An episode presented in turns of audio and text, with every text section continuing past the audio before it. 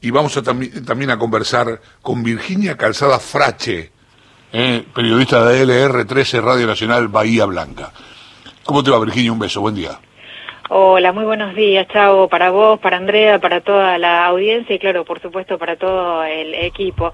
La verdad que sí, Chavo, un fin de semana aquí que estuvo muy, pero muy movido a propósito de lo que sucedió casi sobre tarde-noche del día sábado, cuando un grupo de, pescadores amateur dieron el alerta, el aviso del hallazgo de unos restos en el paraje conocido, restos socios, eh, en el paraje conocido como Villarino Viejo, que es entre el límite del distrito de Villarino y Bahía Blanca. Es un acceso eh, a la ría denominada Cola de Bañera, que es en el kilómetro 714 de la Ruta Nacional 3, en lo que se conoce como Cabeza de Güey y General Daniel Serri. ¿A cuánto es eso de de Bahía Blanca? De Bahía Blanca estamos a, te diría, 20 minutos. Eh, en kilómetros estamos a 11, 12 kilómetros. Es, muy cerquita, eh, pero es el límite por lo que sería este, la, costa, ¿no? La, ría.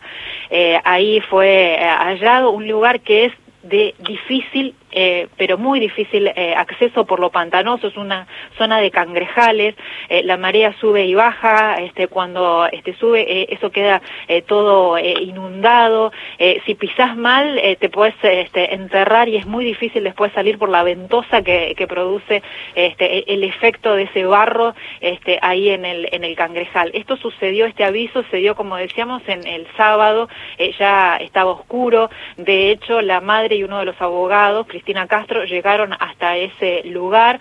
Eh, tuvieron que ser rescatados porque la camioneta se cayó en uno de esos este, canales.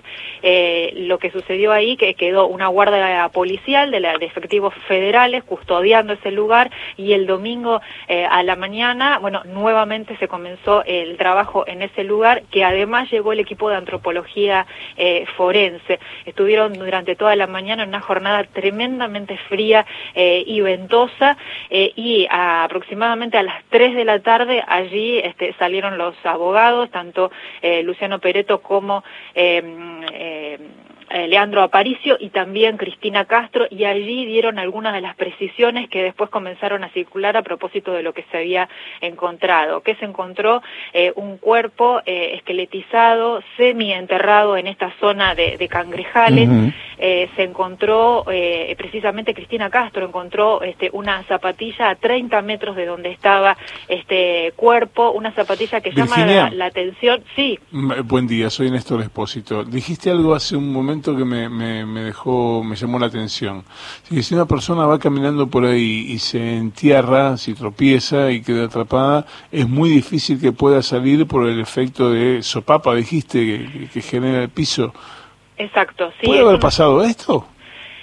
Mira, eh, la querella, este, los abogados descartan este, de plano y en esto fueron muy eh, categóricos este, en decir que era muy difícil este, que una persona en, en su sano juicio pudiera caminar por, por ese lugar. Eh, porque justamente por esto que, sucede cuando sube este, la, marea.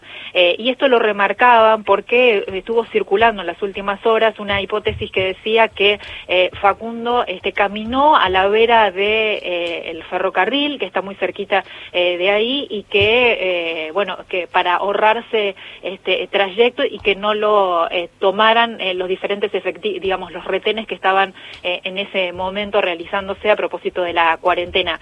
Eh, la querella, esto fue muy categórica, dijo que ellos este, esto lo descartaban de plano, eh, nadie dijo en su sano juicio caminaría por, por ese lugar. Voluntariamente, una, una persona, vamos a, dejar por un momento de lado la hipótesis de que el cuerpo fue plantado, pero por un momento, ¿eh? solamente en tema conjetural.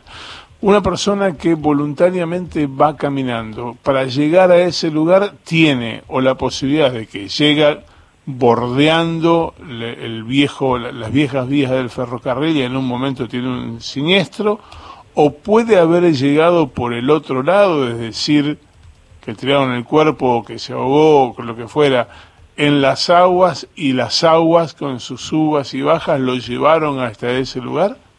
Sí, son las dos posibilidades que, que remarcó tanto Cristina como la, la querella, eh, que el cuerpo lo puede haber dejado allí la marea o que el, el cuerpo lo puede haber este, plantado en el lugar. Y a propósito de esta última hipótesis, ellos mm. también remarcan eh, que encontraron allí huellas de un vehículo eh, que no son de hacía dos o tres días, sino un poquito más, dijeron, pero eso será materia de pericia, que estaban muy cerquita de donde fueron hallados este, los restos eh, allí de, este cuerpo, como decíamos, esqueletizado y semi-enterrado, que además lo recolectaron de 15 lugares este, diferentes, porque, bueno, la marea, eh, y no se sabe si eh, algún animal allí ha intervenido.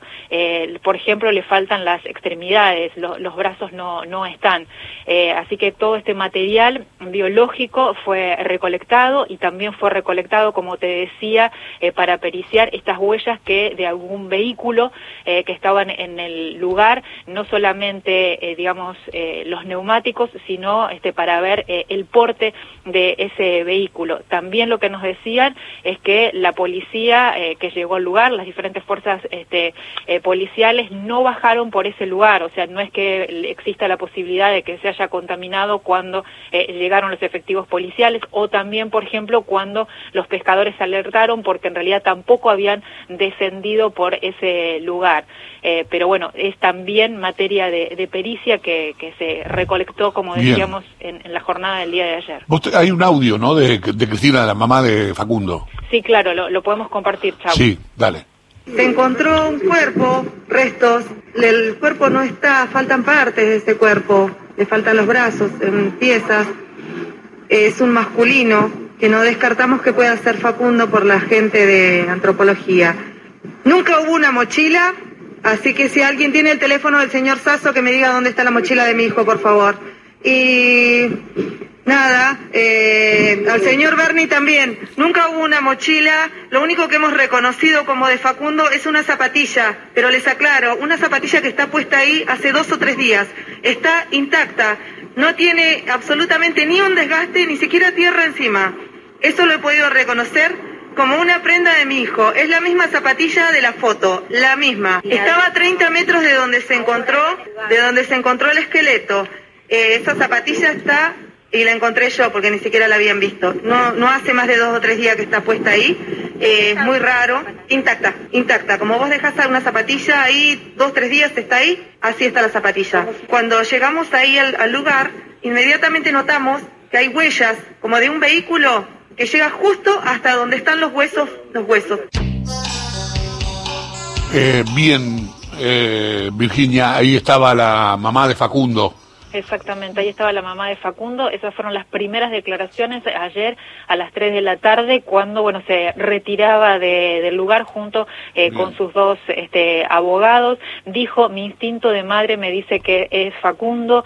Eh, los abogados dijeron, nosotros este, necesitamos esperar los resultados de, la pericia, eh, pero bueno, ella tiene como, este, bueno, como remarcaba, ¿no? Decía, mi instinto me dice que es Facundo, pero hay que ser prudentes y esperar los resultados de la pericia, que en principio se comenzarían a realizar el martes en Capital Federal. Ayer fue trasladado ese material eh, biológico eh, por parte del equipo de antropología forense que estará formando parte junto con eh, el cuerpo médico forense de la Corte Suprema de Justicia de la Nación y una perito de parte que fue aceptada por parte de la justicia que lleva adelante, de la jueza que lleva adelante esta investigación. La perito de parte es Virginia Kramer, perito que estará por parte de la querella también por la Comisión Provincial por la Memoria. Virginia Kramer, un poquito datito, eh, participó, por ejemplo, en casos emblemáticos como el de Luciano Arruga. Yo tengo una, una última pregunta que tiene que ver con el estado de, en que fue encontrado el, cuerpo. Vos hablas de una esqueletización. Eh, ¿Tenés idea, trascendió, tenés alguna información que te indique si había restos de tejido adheridos al esqueleto? Sí, sí, sí. Sí, sí, sí hay.